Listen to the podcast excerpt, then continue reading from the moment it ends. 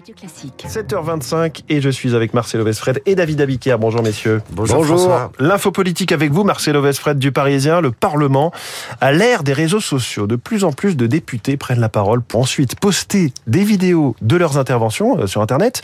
Une vogue qui n'est pas sans effet sur la qualité des débats. Mercredi dernier, le bureau de l'Assemblée nationale a fait quelque chose de peu fréquent. Il a modifié le règlement intérieur de l'Assemblée. Pourquoi? Parce que deux élus de la France Insoumise ont été pris la main dans le sac en train de faire ce qu'on appelle des lives, des vidéos en direct sur des plateformes type Twitch. Désormais, il sera formellement interdit de se filmer dans l'hémicycle ou de commander en direct la séance. Cet épisode, il est lourd de sens parce qu'on assiste dans la vie publique à une dérive qu'on peut dire égotiste. Le Parlement, euh, tout simplement, n'échappe pas à l'ère des réseaux sociaux avec son goût de l'autopromotion.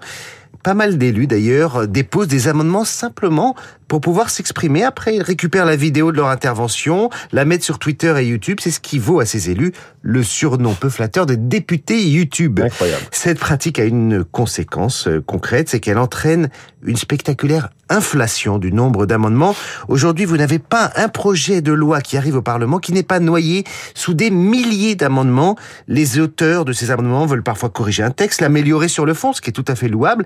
Mais vous avez aussi toutes ces propositions de députés qui veulent surtout exister médiatiquement. Si vous ajoutez à cela l'obstruction, on comprend pourquoi tant de séances débordent sur la nuit ou Mmh. sur les week-ends. Mais alors, est-ce que c'est vraiment un problème pour le Parlement? Oui, c'est un problème parce que ça transforme l'Assemblée en théâtre de posture, alors que ça devrait être un atelier où on cisèle la loi.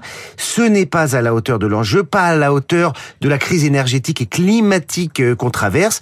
Prenez d'ailleurs le projet de loi sur les énergies renouvelables. Actuellement en cours d'examen, il compte plus de 2700 amendements, c'est considérable, de toute tendance. Autant dire qu'ils ne seront pas tous décortiqués dans les temps. Or, dans le lot, il y a forcément de bonnes idées qui vont passer à la trappe. C'est un gâchis démocratique. L'info politique de Marcelo Vesfred, euh, qu'on lit aussi ce matin dans le journal Le Parisien. David Abiker, les titres de la presse à la une, le débat sur la fin de vie. Fin de vie, ce débat qui divise, titre le Télégramme. Pour le Figaro, le doute grandit quant à une évolution de la législation sur la fin de vie. Accompagner jusqu'au bout, c'est la une de la Croix. Travailler jusqu'à 65 ans, le thème s'impose à la une des Échos et de la Provence. Dans les hebdos, Georgia Meloni fait la une du Figaro Magazine. Les Macron aux États-Unis, la une de match. Et le patron d'IBM, celle des Échos Week-end. Sigourney Weaver fait la une du magazine Elle.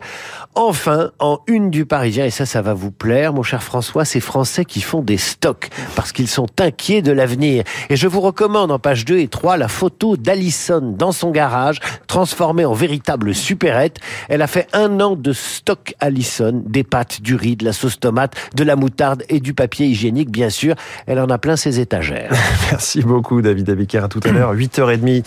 Renaud Blanc, bonjour. Bonjour François. Vous nous accompagnez jusqu'à 9h. Je vais essayer, oui. Premier invité, Raphaël Pitti, médecin anesthésiste, réanimateur, spécialiste. En médecine de guerre, il forme actuellement des Ukrainiens. Comment intervient-il? Quelles sont les demandes des soignants à Kiev et dans tout le pays? Raphaël Pitti, mon invité, à 7h40. Dans les spécialistes, 8h05, nous serons en ligne avec mon confrère de l'équipe, Vincent Duluc, en direct du Qatar. Les premiers quarts de finale aujourd'hui, Brésil-Croatie, Angleterre-Pays-Bas et J-1, bien sûr, avant euh, France-Angleterre, Vincent Duluc dans le journal de Léa Boutin-Rivière. France-Angleterre également à 8h15. Mais d'un point de vue politique et historique, dans notre studio, le journaliste britannique Philip Turle, de Guillaume le Conquérant au Brexit, en passant par Napoléon et Churchill. Mille ans d'histoire entre les Froggy et les roast beef. Philip Turle dans les stars de l'info. Vous n'oubliez pas Esprit Libre, 8h40. Cécile Cornudet des Échos et Jean-Marie Colombani du site d'information Slate Esprit Libre, juste après la revue de presse de David tout de suite.